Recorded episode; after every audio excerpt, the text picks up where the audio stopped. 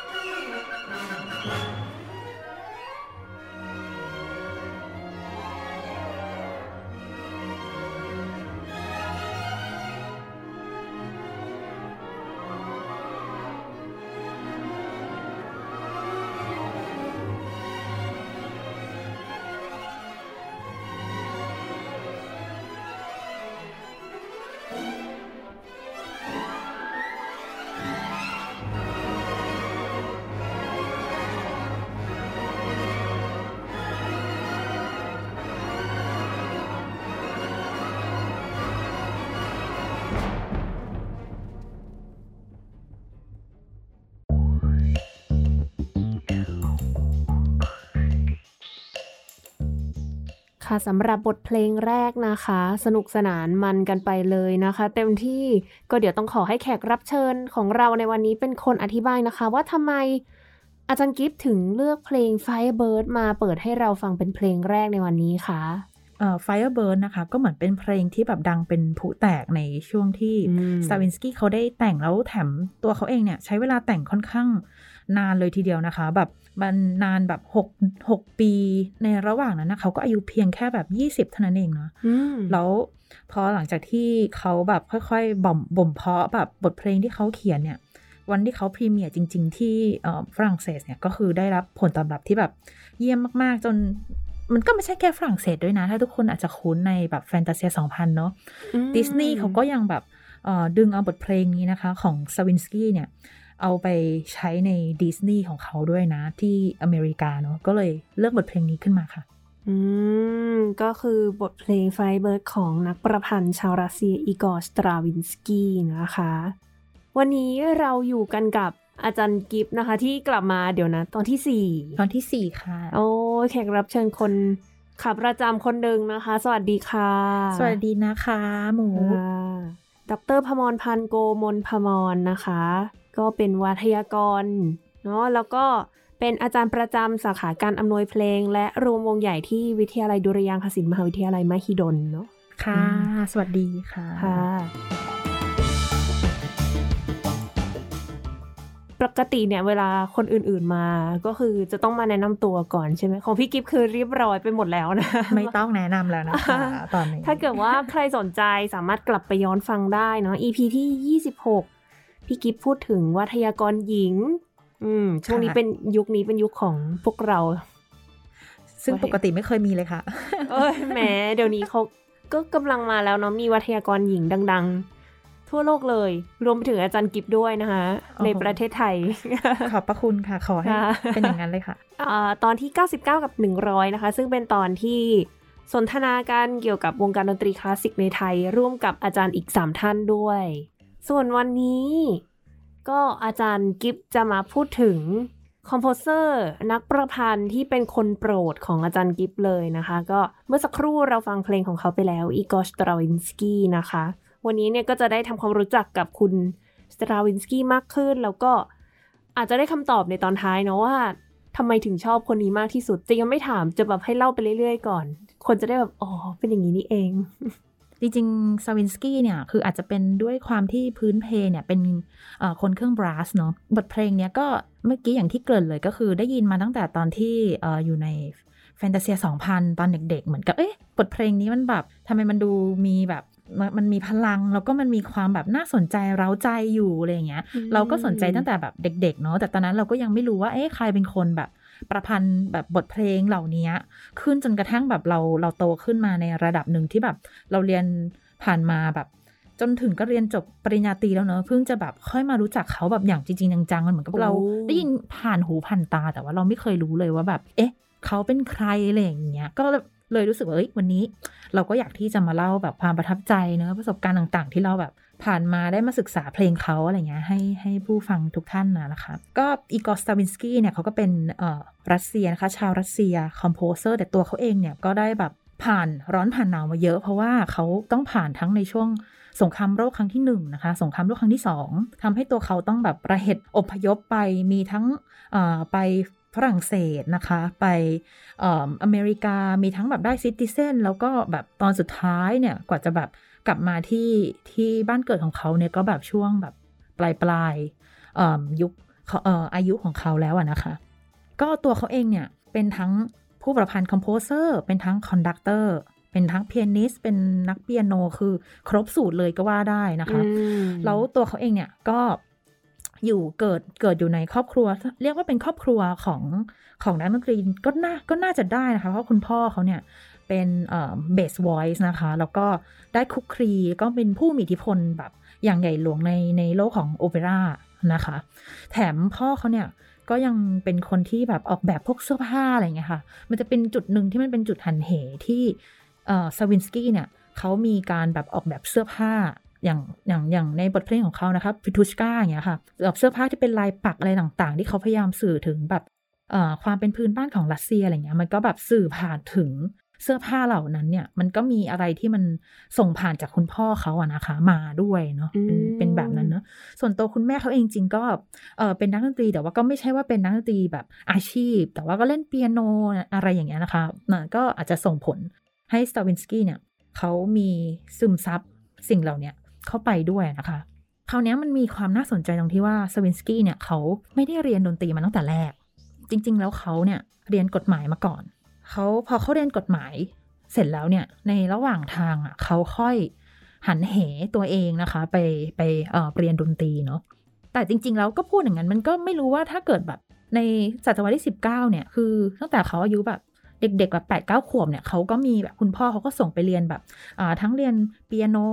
มีเรียนแบบ basic theory อะไรเงี้ยค่ะ มันก็เหมือนแบบถูกบ่มเพาะมาเนาะในในลักษณะของแบบการเรียนดนตรีอยู่แล้ว เพียงแต่ว่าตัวเขาแค่ไม่ไม่ได้รู้สึกว่า เอ้ย เขาจะเอาเรื่องเนี้ยเป็นอาชีพหลัก แต่สุดท้ายเขาก็คงหนีพ้นไม่ได้เนาะเขาก็ได้มาทำเป็น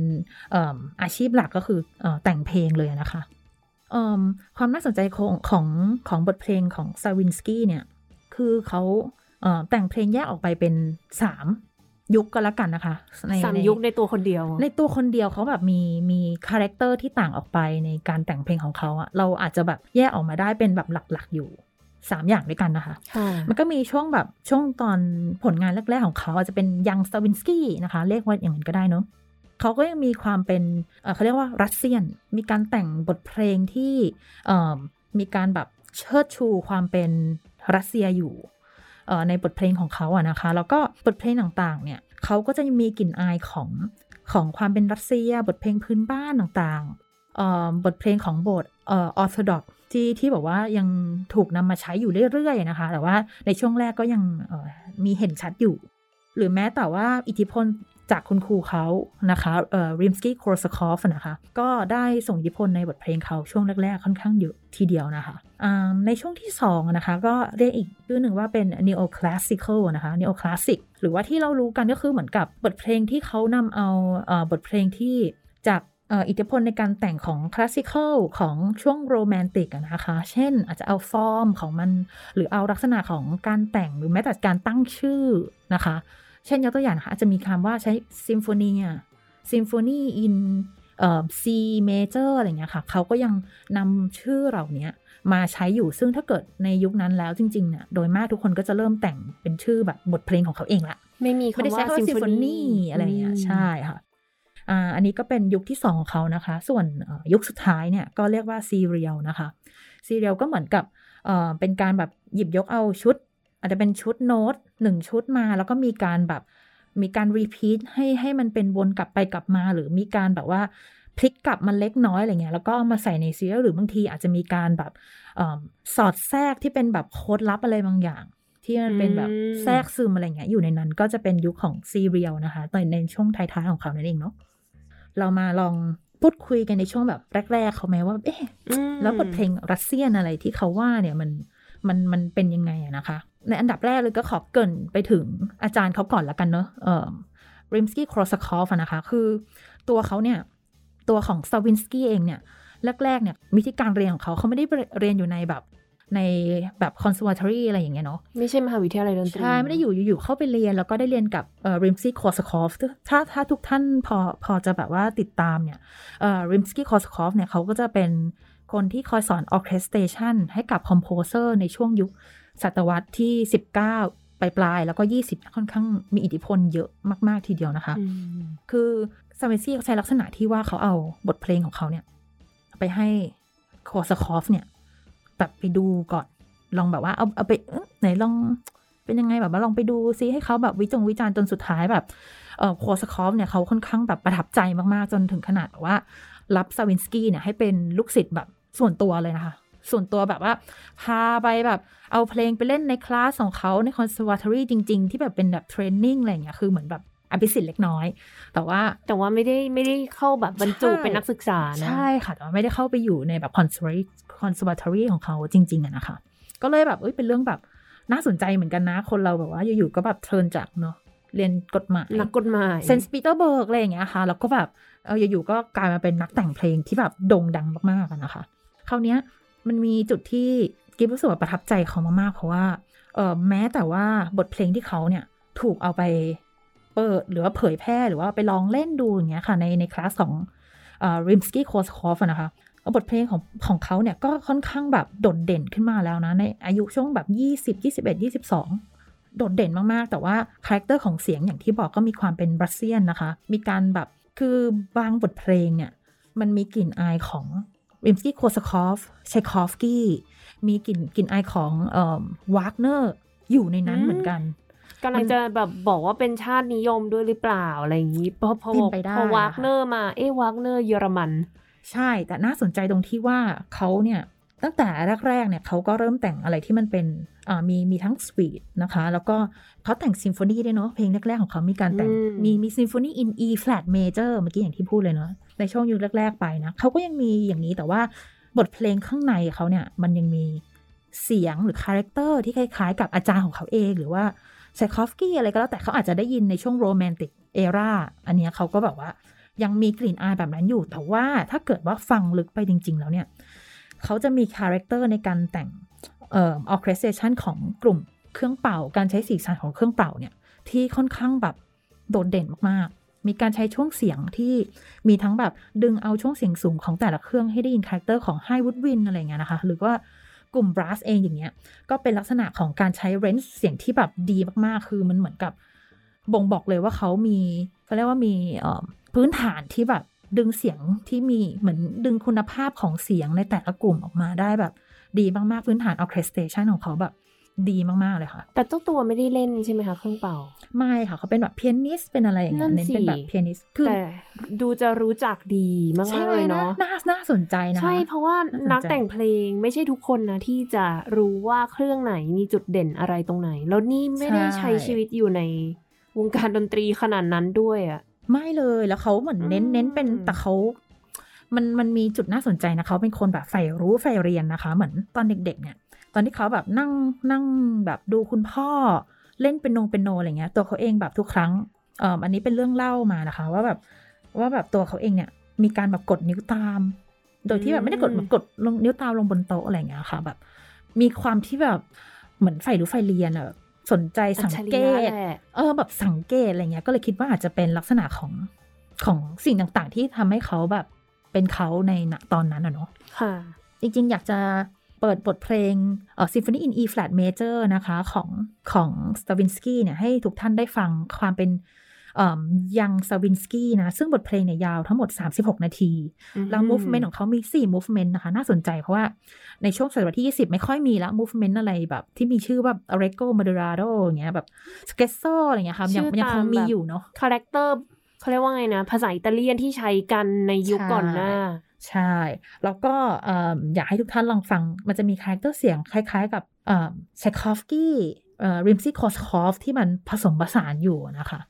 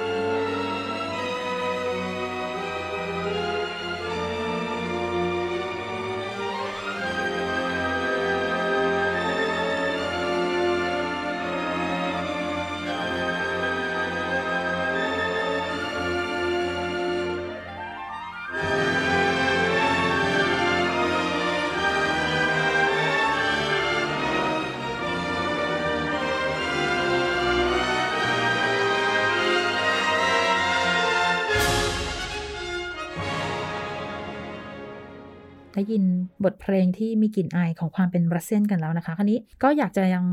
ต่อไปในช่วงบรัสเซียนของเขา เพราะว่าบทเพลงในช่วงยุคแรกๆของเขาเนี่ย มันค่อนข้างเป็นที่นิยมมากๆ แล้วก็โดดเด่นแล้วก็ดังไปแบบหลาย ๆ ประเทศนะคะ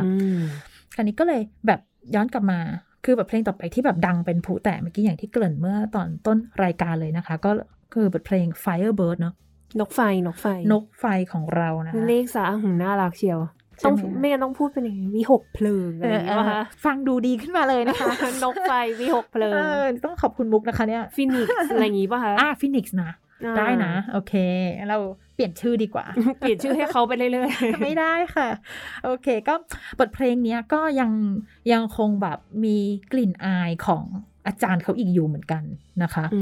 คือ ถ้าเกิดว่าทุกท่านสนใจเนี่ย ลองไปเปิดโอเปร่าของริมสกี้คอร์ซาคอฟนะคะ ชื่อมลาดานะคะ คือแบบเพลงคือแทบจะมีแบบชุดโน้ตบางอย่างที่สตราวินสกี้เนี่ย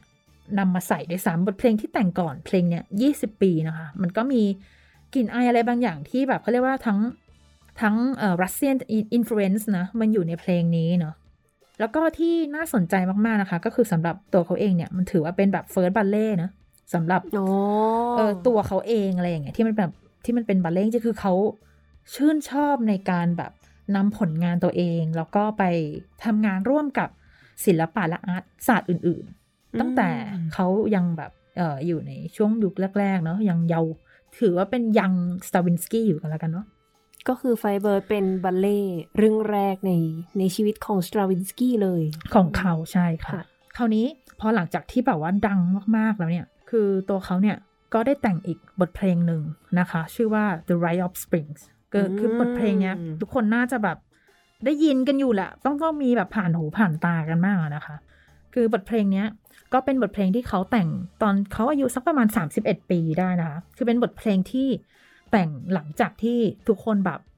เอ่อเพิ่งฟังแบบเพลง Firebird มา ทุกคนก็คาดหวังกับบทเพลงนี้มาก ๆ อะไรอย่างเงี้ยค่ะ ว่าแบบเฮ้ยมันจะต้อง ออกมาเป็นยังไงอะไรเงี้ยใช่ไหมคะ แต่คราวนี้บทเพลงนี้มันก็ไม่ได้ออกมาไปในเป็น happy ending อะไรแบบนั้นนะคะ คือเนื่องจากว่าบทเพลงนี้เขาสตราวินสกี้เองเนี่ยเขามีมีความคิดมีไอเดียต่างๆ ที่นำเอาพวกแบบของมิสเหมือนผมมันเป็นเกี่ยวกับบทเพลงที่แบบดนตรีพื้นบ้านนะคะเกี่ยวกับพระเจ้าอะไรต่างๆ เนี่ย เอามาใส่ในบทเพลงนี้ ดังนั้นไอตัว เนื้อหาของเสียงเนี่ย มันก็จะเป็นลักษณะของแบบเสียงที่มันเป็นไม่ได้ไม่ได้เป็นเสียงแบบไพเราะร้องการเต้นเนี่ยก็ไม่ได้เหมือนบัลเล่เออแบบแบบสวอนเล็กอะไรที่เป็นเต้นแบบอย่างสวยงามนะคะ แต่ว่าเขาเอาการเต้นที่มันเป็นงานเต้นรอบกองไฟอะไรเงี้ยค่ะ เป็นการเต้นที่แบบกระทืบเท้าอะไรเงี้ย เข้ามามันเลยทำให้บูชายันเงี้ยใช่ไหมใช่ค่ะทำให้ทุกคนแบบไม่ได้คาดหวังว่ามันจะออกมาเป็นอย่างนั้นนะคะ มันมันสื่อถึงแบบความแบบ เขาเรียกว่าแบบดิบเถื่อนอยู่ คือถ้าเกิดเราฟังบางคนก็อาจจะพูดว่าเอ้ยมันเสียงมันดูแบบเซ็กซี่เหมือนกันนะในเรนจ์เสียงต่างๆ อะไรเงี้ยนะคะ แล้วก็มันมีบางอย่างที่ที่เขาก็ไม่ได้ตามแฟชั่น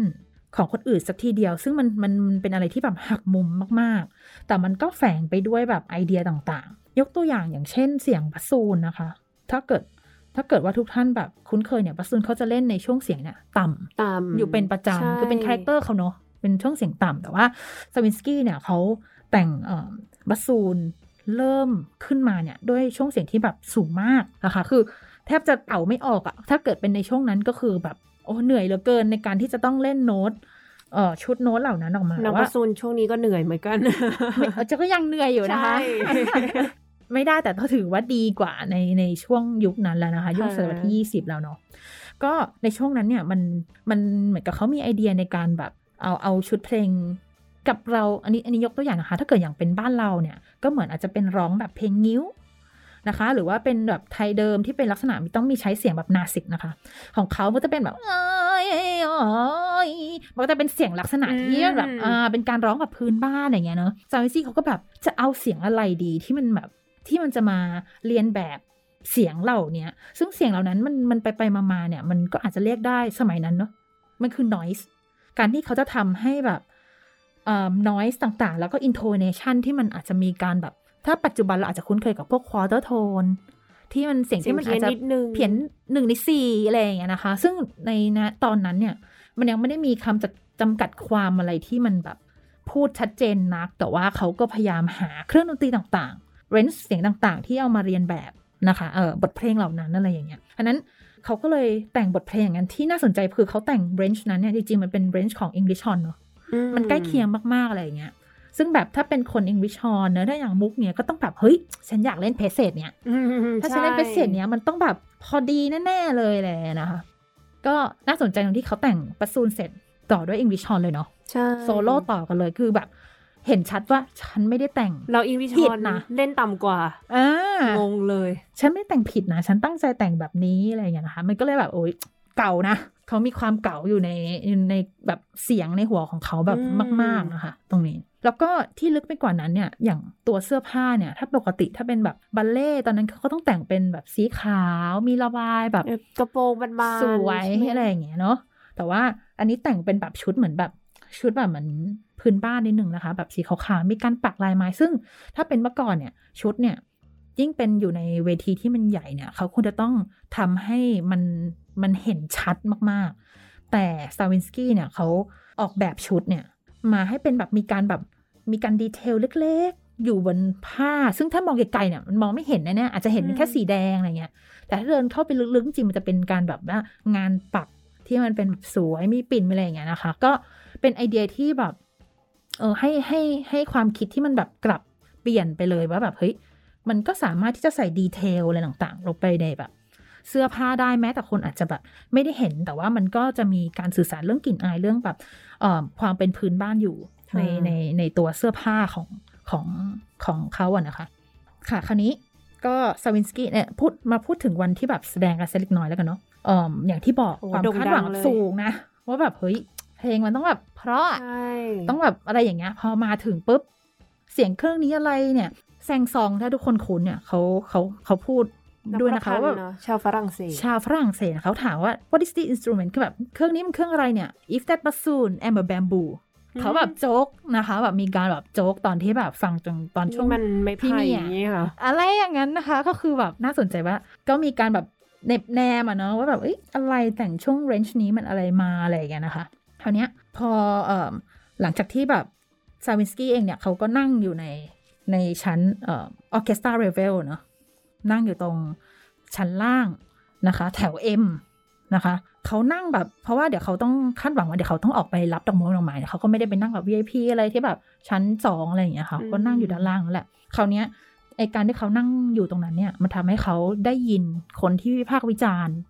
อ่อ บทเพลงเขาซึ่งมันมันออกมาค่อนข้างแบบแย่ทีเดียวว่าแบบ นี่มันเพลงอะไรอะไรอย่างเงี้ยคือคนเริ่มแบบโห่ร้อง ถึงขนาดมีโทรแบบตามตำรวจอะไรเงี้ยนะคะ ในในในณวันที่แบบ premiere อะไรเงี้ยค่ะ คือเอ่อ conductor เนี่ยก็อย่างอย่างน้อยก็คือยังดีว่าไม่ได้ไม่ได้หยุดการแสดงนะคะ ก็คือแบบแสดงต่อไปนี่แหละ แต่ว่ามันมีความผิดพลาดเล็กน้อยตรงที่เสียงโห่เนี่ยมันดังมากจนถึงขนาดว่า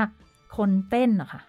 ไม่ได้ยินเสียงดนตรี โอ้โหชุลมุนมากชุนละมุนอะไรอย่างเงี้ยค่ะมันก็จะมีช่วงที่มันแบบโอ้ยแบบจะมันจะออกจากกันอยู่แล้วอะไรอย่างเงี้ยคือมันจะล่มอยู่แล้วอะไรอย่างนี่เงี้ยคือค่ะที่เขาบอกว่าเล่นคอนเสิร์ตแล้วตีกันเนี่ย ก็มีตั้งแต่ยุคนั้นนะคะ ลุกขึ้นตะโกนบนเก้าอี้อะไรอย่างเงี้ย คือ คือแบบว่าแบบเหมือนแบบให้หยุดอะไรอย่างเงี้ยนะคะ เป็นแบบแต่ว่าถ้าเกิดทุกคนแบบว่าลองย้อนกลับไปนะ ความรู้สึกมันแบบอยู่อย่างท่อนแบบเอ่อสติงเปซิกาโตอยู่แบบปั๊มปั๊มปั๊มปั๊มปั๊มมันแบบอยู่ๆก็แบบอันนี้มันคือเพลงอะไรทำไมมันแบบ ตูวุ่นวายอะไรขนาดนี้ ซึ่งมันเป็นอืมเสียงที่เขาแบบ ไม่เคยได้ยินอะเนาะมันก็ทำให้แบบเฮ้ยเพลงอะไรอย่างเงี้ย แต่ถ้าเกิดเป็นอย่างตอนปัจจุบันที่แบบ เราฟังมันก็คงรู้สึกว่าแบบเอ้ยเพลงนี้มันเจ๋งดีนะเท่มันเออมันเท่ดีนะอะไรอย่างเงี้ยคือก็ต้องเข้าใจเขาเนอะในลักษณะที่เขากำลังแบบสวรรค์เล็กแบบภาพสวยงามแบบบัลเล่ต์แบบมาแบบดนตรีก็แบบเพราะๆเนอะมีเมโลดี้อะไรเงี้ย ตอนนี้กลายเป็นแบบเสียงทั้งทำนองที่แบบ ช่วงเสียงที่แบบก็ดังทำนองก็แบบมีจังหวะ การเต้นก็ไม่ได้มีอะไรที่สวยงาม มีแต่กระทืบเท้าวนไปวนมาความรู้สึกของเขาก็คงแบบช็อก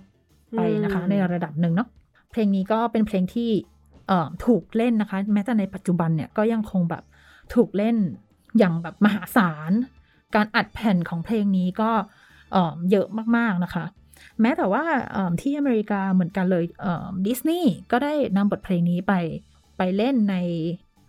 แฟนตาเซียของไดโนเสาร์นะคะ ก็เหมือนกันก็เอาบทเพลงนี้ไปแบบ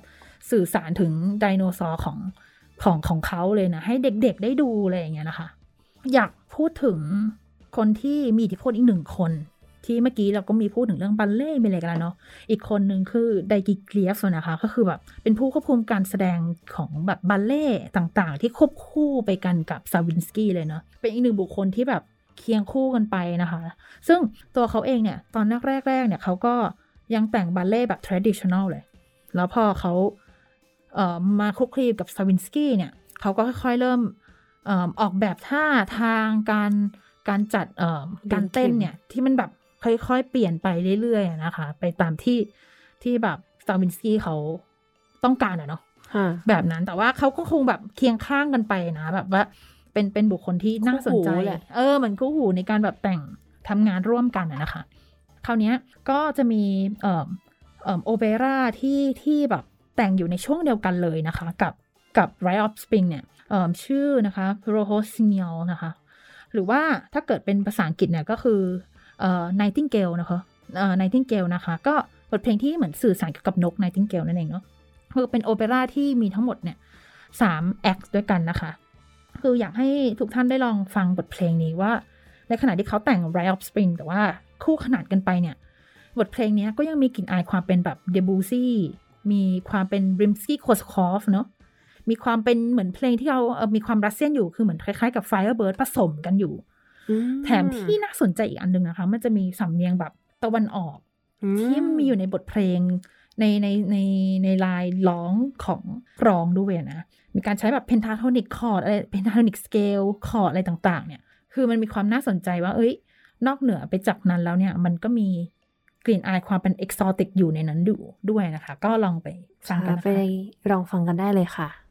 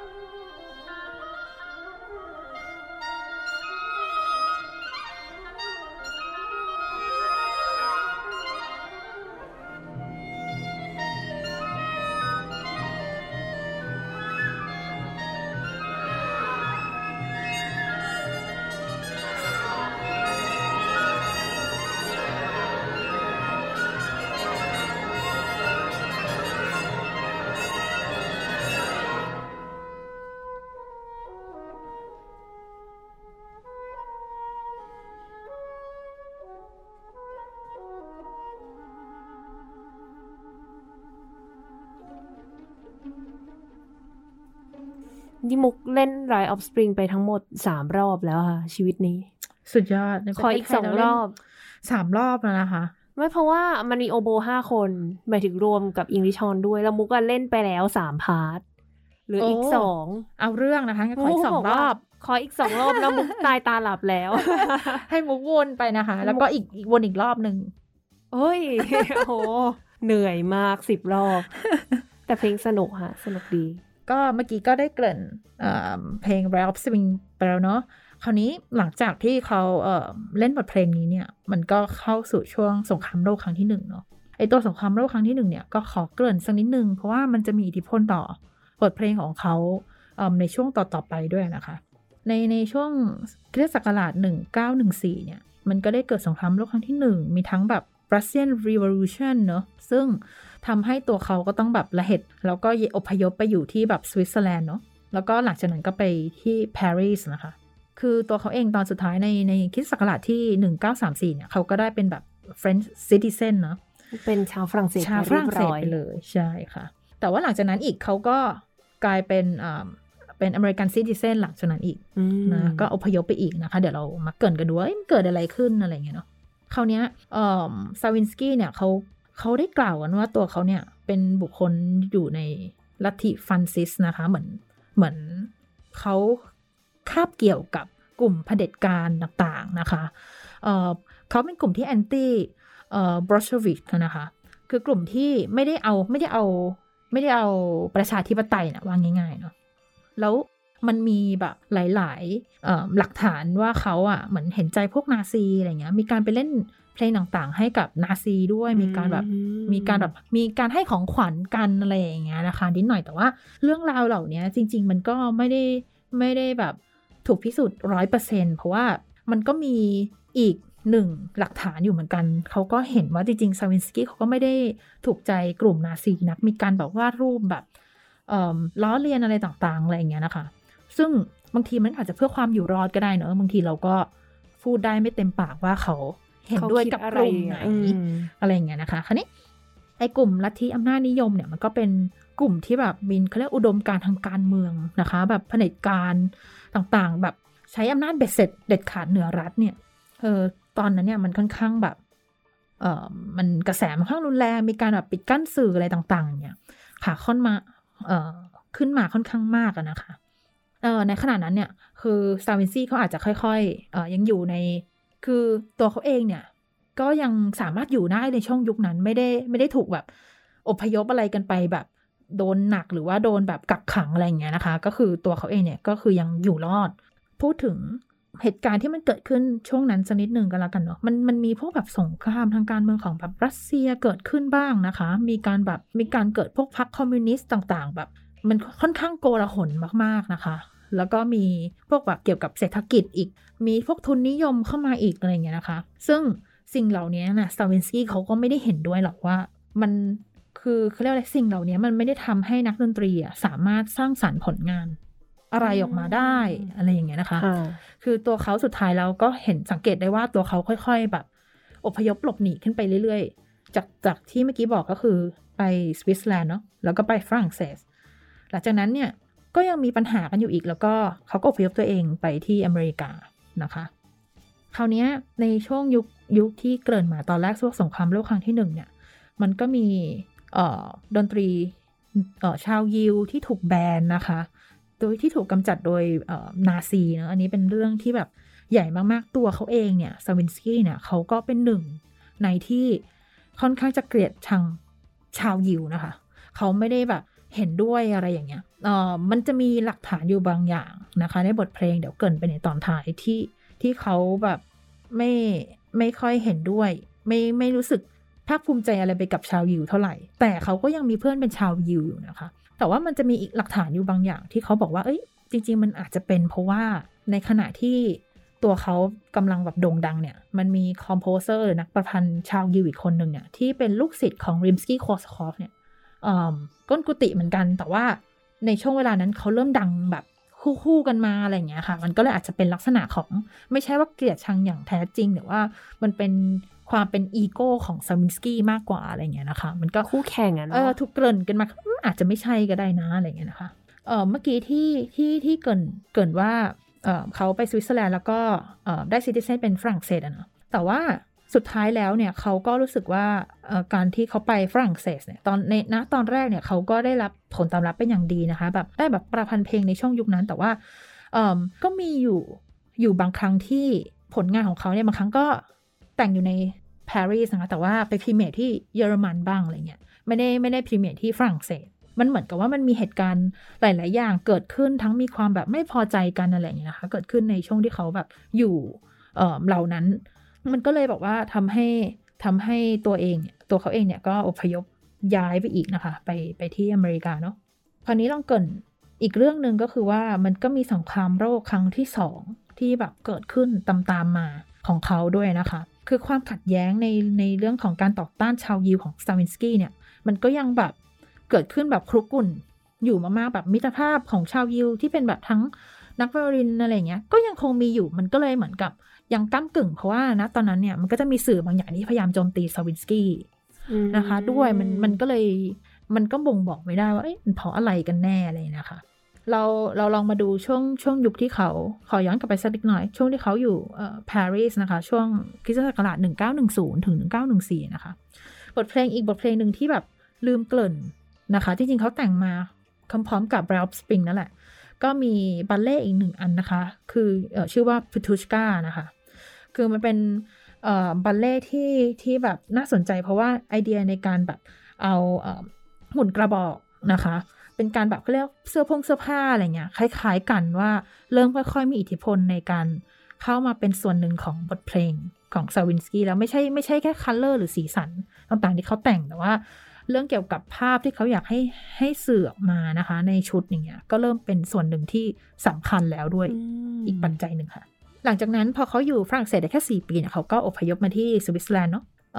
ช่วงยุคนั้นเนี่ยเขาก็ได้แต่งบทเพลงนะคะ ก็อาจจะเป็นลักษณะของเพลงที่เป็นมีคอรัสเนาะมีแบบ four piano percussion นะคะ มี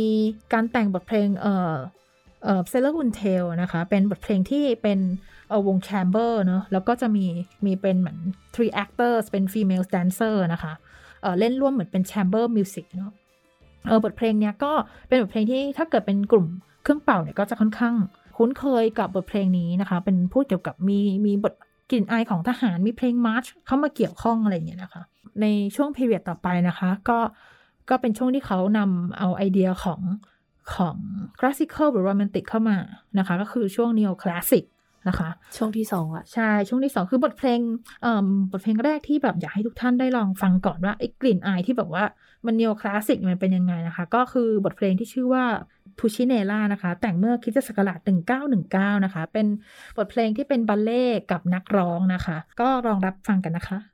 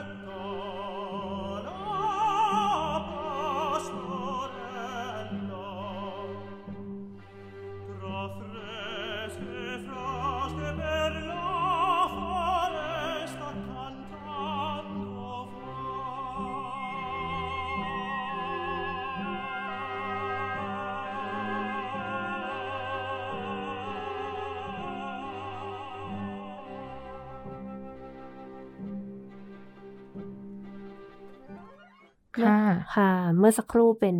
Pulcinella ค่ะไปต่อกันเลยดีกว่า ตอนนี้เราเข้ามาสู่ยุคนีโอคลาสสิกของสตราวินสกี้แล้วค่ะ คราวนี้เมื่อกี้ที่คุยกับน้องมุกเนอะตั้งแต่ต้นว่าสตราวินสกี้เขาแบบแต่งเสียงของเครื่องเป่าได้แบบน่าสนใจมากๆนะแล้วก็ดึง character ออกมาได้แบบชัดเจนมากๆ จริงๆมีอยู่อีกสองสองเพลงที่เป็นเพลงสำหรับเครื่องเป่านะคะเอ่อ ที่ที่เป็นกลิ่นอายของ Neo Classic สไตล์เพลงแรกนะคะ ชื่อว่า Symphonies of Wind Instruments นะคะ ก็เป็นบทเพลงที่มีแต่เครื่องเป่า แล้วก็มีมีมีการใช้ไอเดียของเอ่อ orthodox นะคะ ของ orthodox แบบเป็น material เนี่ยเข้ามาเกี่ยวข้อง เขาอุทิศเพลงนี้ให้กับการตายของเดบูซี่เนะมันเป็นบทเพลงที่การเอ่อเขาเรียกว่าอะไรมีมีสีสันที่แบบ การใช้ช่วงเสียงสูงนะคะของของแบบคาริเนตเอ่อหรือแม้แต่ทรัมเป็ตเองเนี่ยเออมันเป็นช่วงเสียงที่แบบโดดเด่น แล้วก็น่าสนใจเหมือนเหมือนค่อนข้างกรีดร้องนิดหน่อยนะคะ ก็ลองอืมลองไปหาชมกันดูเนาะเอ่อในในอีกบทเพลงหนึ่งนะคะเออบทเพลงที่ชื่อว่า Octet นะคะ เป็นเพลงสำหรับกลุ่มเครื่องวินแค่ 8 เครื่องเท่านั้น แต่ว่าอืมันมีความน่าสนใจเพราะว่าเขาเนี่ยได้แบ่งกลุ่มออกไปเป็นกลุ่มของ เอ่อ high w o o d w i n แล้วก็ low woodwind เป็นหนึ่งกลุ่มแบบนี้นะคะ แล้วก็กลุ่มที่เป็นเอ่อเอ่อกลุ่ม trumpet ที่มันเป็น high trumpet เอ่อ low trumpet นะคะ เป็น trumpet in C กับ trumpet in A นะคะ ซึ่งจริง trumpet in A เนี่ย ถ้าในยุคนั้นเนี่ยเขาก็ไม่ได้ใช้ trumpet in A จริงๆละเขาก็จะใช้ลักษณะของอาจจะใช้การใช้ mouthpiece ที่มันใหญ่ขึ้นหรืออะไรเงี้ยให้เสียงที่มันกว้างและหนากว่าเครื่อง C อะนะคะ แล้วก็อีกอีกอีกสองเครื่องก็คือกลุ่มเอ่อเครื่องทรอมโบนก็เป็น tenor trombone คือสูงเสียงสูงของทรอมโบนเนาะแล้วก็เป็น bass trombone นะคะก็มันมีความน่าสนใจของของการแต่ง character ของแต่ละกลุ่มนะคะ เป็นสูงต่ำสูงต่ำแบบเนี้ยนะคะอืมในการผสมเอ่อสีสันของของเขาอ้อเมื่อกี้ลืมไปแล้วก็มีบาสูนี่เนาะคราวนี้มันก็มีอีกว่าคือพอเอ่อช่วงที่เขาตัวเองเนี่ยเขาย้ายไปอเมริกาเนี่ย เขารู้สึกว่าเขาไม่ไม่ไม่ไม่แบบไม่แฮปปี้นะคะแบบอยู่ที่นั่นแล้วแล้วมันเหมือนมีเรื่องการเมืองเยอะเกินไปแล้วแล้วตอนนั้นอเมริกาเนี่ยค่อนข้างแบบเปิดนะคะ แล้วก็ค่อนข้างยอมรับบทเพลงเขาเป็นเหมือนมันก็แบบฮิตเนอะติดตลาดมาก ๆ เลยนะคะ คราวนี้เขาก็ได้รับอิทธิพลอีกหนึ่งอย่างนะคะ ก็คืออดนตรีแจ๊ส เข้ามาแบบเป็นส่วนหนึ่งของบทเพลงเขาอะนะคะ ซึ่งบทเพลงเนี้ยก็อยากให้ทุกท่านอยากเปิดให้ทุกท่านได้ชมจริง ๆ นะคะ ชื่อ Ebony Concerto นะคะค่ะสำหรับคลาริเนตกับ jazz band คือ jazz band แบบเป็น set up jazz band จริง ๆ เลยนะคะ ก็อืมลองฟังแบบ character เสียงที่มีแจ๊สของเขาอะนะคะ กันดูนะคะ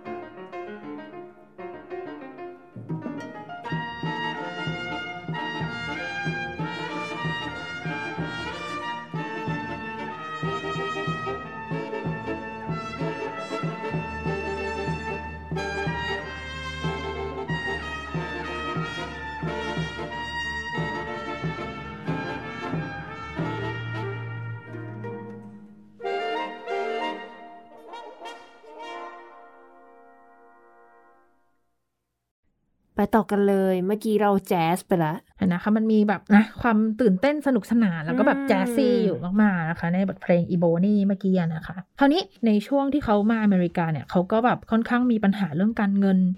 เอ่ออยู่นะคะแต่ว่าพอเขาย้ายมาแล้วเนี่ยคอมมิชชั่นเขาก็เยอะขึ้นเนาะเขาแบบมีความโศกเศร้าเสียเอ่อสูญเสียคนในครอบครัวไปเนี่ยค่อนข้างเยอะทั้งคุณแม่เขาอะนะคะ แล้วก็แบบภรรยา ลูกสาวนะคะ ก็แบบได้เสียชีวิตลงไปในในปารีสช่วงแบบคริสต์ศักราช1938 39 ในช่วง2ปีนั้นนะคะ คือนอกเหนือจากนั้นอีกตัวเขาเองก็แบบเอ่อป่วยอีกนะคะ แล้วก็เอ่อลูกเขยเขาก็แบบที่เป็นที่เป็นเชื้อสายยิวอะไรเงี้ยก็คือแบบถูกฆ่าคือมันมันมีแต่ความโศกเศร้าอะคะอยู่อยู่ในช่วงนั้นแต่ในความโศกเศร้านั้นเนี่ยเขาก็ยังคงแบบทำงานต่อเนื่อง7วันนะคะเขาก็ยังทำงานเป็น เลคเชอร์ที่ Harvard University นะคะ มีความสัมพันธ์ที่ดีกับ Chicago Symphony Orchestra อะไรเงี้ยนะคะ จนจนท้ายที่สุดเนี่ยในในช่วงสุดท้ายของของของเขาเนี่ยในในชีวิตเขาเนี่ยเขาเริ่มเหนื่อยหน่ายกับสงครามมาก ๆ แล้วก็เขาก็เริ่มแบบเปลี่ยน character ในการแต่งในช่วงสุดท้ายเนี่ย ที่เรารู้กันนะคะ ก็หรือว่าเรียกกันว่าช่วงเอ่อช่วง serialism นะคะ มันก็มีอยู่อีกหนึ่งบทเพลงหนึ่งที่แบบอยากจะให้เห็น ภาพของกลิ่นอายที่ที่บอกว่าเป็น serialism นะ แต่ในความน่าสนใจของบทเพลงนี้หรือบทเพลงที่ชื่อว่า Cantata นะคะ ที่เขาแต่งในช่วงคริสต์ศักราช1951 นะคะ เป็นบทเพลงที่เนื้อร้องเนี่ยก็คือเป็น cantata แน่นอนแหละเนาะเนื้อร้องเนี่ยเป็นภาษาอังกฤษนะคะ ก็มีทั้ง soprano tenor นะคะ มี female choirเนอะแล้วก็มีออเคสตราเนี่ย คือบทเพลงนี้มันมีบางอย่างแอบแฝง นะคะว่าว่าเขาเป็นกลุ่มต่อต้านลัทธิเซมิติกนะคะ หรือว่าเป็นการต่อต้านชาวยิวนะคะเป็นการแบบเกลียดชัง หรือการแบบเลือกปฏิบัติต่อชาวยิวอะไรต่างๆนะคะ ก็จะมีมีหนึ่งหนึ่ง text ที่ที่อยู่ในแคนตาต้าของเขานะคะ ก็เขาบอกว่า the Jews on me they made a great suit and with me made great variance because they love darkness rather than light คือมันมันมันมีความ เกลียดชังยิวอยู่เหมือนกันนะคะ ในในเท็กซ์ของเขาเองก็ลองรับชมนะคะ รับฟังกันนะคะ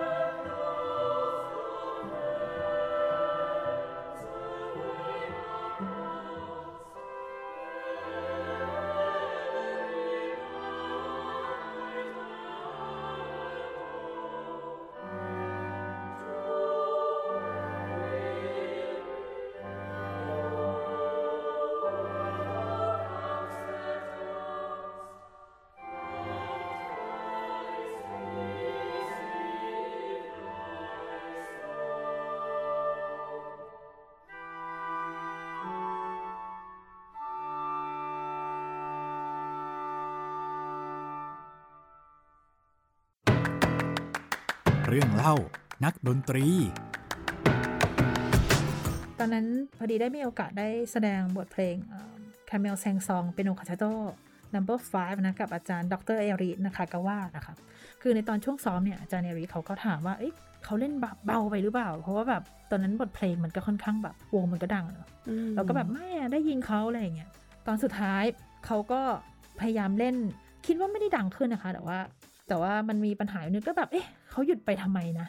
ทุกคนก็แบบหันไปหาเขาก็คือสุดท้ายแบบเขาเล่นจนแบบสายเป็นโนขาดในระหว่างซ้อมแล้วแบบเอ่อตอนนั้นมันอีกหนึ่งวันก่อนคอนเสิร์ตอะไรอย่างเงี้ยค่ะ ตอนนั้นเราก็แบบกังวลกันมากว่าแบบจาเนริอายุไม่ใช่ตัวเลขแบบมันเป็นเพียงตัวเลขนะคะ คือด้วยแบบกำลังแรงของเขานะคะ ก็แบบเออมีความน่ารักของเขาพอแบบวันคอนเสิร์ตเนี่ยเอออาจารย์เนริก็แบบ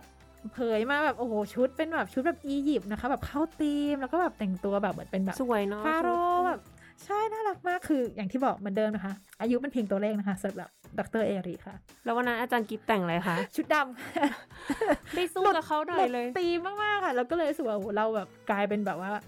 เป็นคนแบบครึมเกินไปหรือเปล่าทั้งที่แบบเนาะเราก็คิดเอ้ยจานเนรีน่าจะต้องแบบคีปลุกนะ มาชุดสวยเลยค่ะสวยแต่นั้นต้องยกให้เขาค่ะ สงสัยอนาคตอาจารย์กิฟต้องเตรียมไปตัดชุดสวยๆกับเขาบ้างแล้วนะคะ ต้องไปเข้าตีมทุกครั้งนะคะอันนี้สำคัญมากๆค่ะ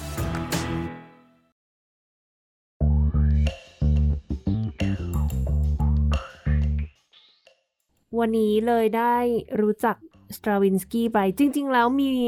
เรื่องอีกเยอะมากเลยเนาะเกี่ยวกับเขาแล้วก็เรื่องของบทเพลงด้วยที่น่าสนใจ แต่ว่าเวลามีแค่นี้จริง ๆ ถ้าเกิดว่าคุยมากกว่านี้นี่อาจจะแบบว่าลึกเกินไปด้วยใช่ค่ะทีนี้เนี่ยวันนี้เราต้องสรุปสักนิดนึงว่าอ้าวแล้วสรุปแล้วเนี่ยทำไมท่านนี้คุณชัยคอฟสกี้เนี่ยถึงเป็นนักประพันธ์คนโปรดที่สุดของพี่กิฟล่ะ ก็อันดับแรกนะคะ ถ้าเกิดเป็น character หรือว่าสีสันในการแต่งของเขาเนี่ย มันเป็นสีสันที่มันมันรู้สึกว่าดึงความอยากรู้อยากเห็น ได้ค่อนข้างมาก มันบางครั้งเนี่ยคือเขาแต่งแบบ เพียงแค่แบบช่วงแบบหนึ่งวินาทีสั้น ๆ ของกลุ่มนี้ ข้ามไปอีกกลุ่มนี้อะไรเงี้ยค่ะ คือ คือเราก็บอกไม่ได้ชัดเจนถ้าใช้แค่ความรู้สึกในการฟังเนี่ย มันเหมือนกับเฮ้ยเพลงเขามันทำให้ได้แบบ ดึงความแบบอยากที่จะ นั่งฟังมันต่อเหมือนหนังที่แบบเราอยากที่จะดูต่อไปเรื่อยๆอะไรอย่างเงี้ยนะคะมันมันมีความน่าสนใจในการดึงดูดตรงนั้นในในลักษณะของการแต่งเขาอะนะคะคราวนี้พอพูดถึงหนังเนี่ยคือแม้แต่ปัจจุบันเนี่ยหนังหลายๆเรื่องเนี่ยก็ก็ยังแบบเอาอิทธิพลในการแต่งเพลงออเคสตราของเขาเนี่ยไปด้วยเหมือนกันนะคะ ซึ่งมันก็แบบน่าสนใจแบบ Firebird อะไรเงี้ยเนาะมันก็เป็นสีสันการแต่งที่มันมันก็ส่งอิทธิพลต่อ บุคคลวงกว้างนะคะนี่ก็เลยรู้สึกประทับใจอีกเรื่องด้วยเนาะลักษณะการแต่งของเขาเนี่ยเขามีอุดมการณ์ที่ชัดเจนในแต่ละบทเพลงที่เขาแต่งนะคะเขาเขาค่อนข้างแบบมีความเป็นอีโก้ในในด้านที่ดีนะสูงมากๆว่าเขาอยากได้เสียงแบบนี้ เขาต้องการแต่ง mixed meter แบบนี้ เพราะอะไรคือเหมือนกับเขาคิดล่วงหน้าไปแบบหนึ่งสองสามห้าเจ็ดแปดเก้าสิบคือ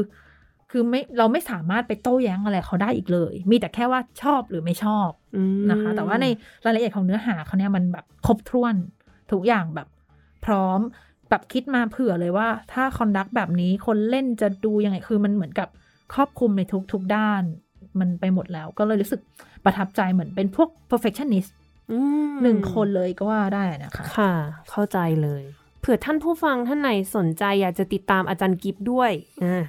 จันกิฟมีผลงานอะไรไหมคะช่วงนี้ ก็เดี๋ยวช่วงนี้ก็เริ่มเริ่มอะนะคะ เริ่มกลับเข้ามามีการอัดเสียงอะเนาะกับวง Thailand Feel นะคะ ก็รอรับชมกันนะคะ ก็อาจจะมีคอนเสิร์ตของ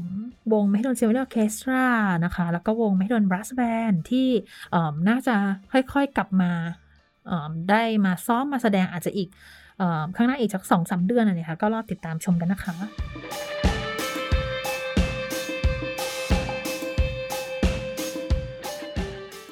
ก่อนที่จะจากกันในวันนี้เนี่ยต้องขออีกหนึ่งบทเพลงส่งท้าย ก็บทเพลงสุดท้ายนะคะ บทเพลงก็คือเป็นบัลเล่ของเขานะคะ p r o t u s h k a คือบทเพลงนี้เขาก็แต่งในช่วงที่เขาอยู่ในช่วงยุคแถวปารีสนะคะคือบทเพลงนี้มันมันแยกไปเป็นสองอย่างคือ ในตัวดนดนตรีเองเนี่ย มันก็มีความน่าสนใจมีการเปลี่ยน character ที่แบบฉับพลันเลยทีเดียวแบบ อยู่ๆแบบเพลงหวานๆปุ๊บ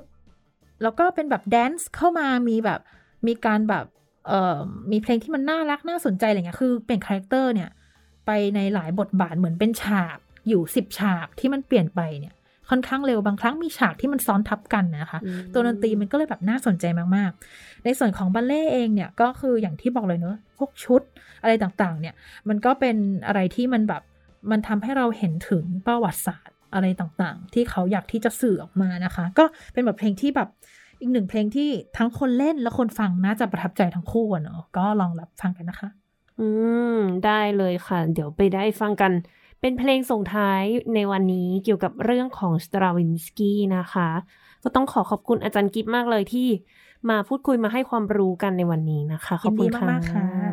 ค่ะท่านผู้ฟังคะสำหรับวันนี้เวลาก็หมดลงแล้ว ดิฉันมุกนัฐถาควรขจรและพมรพันธ์โกมลพมรค่ะเราสองคนขอลาไปก่อน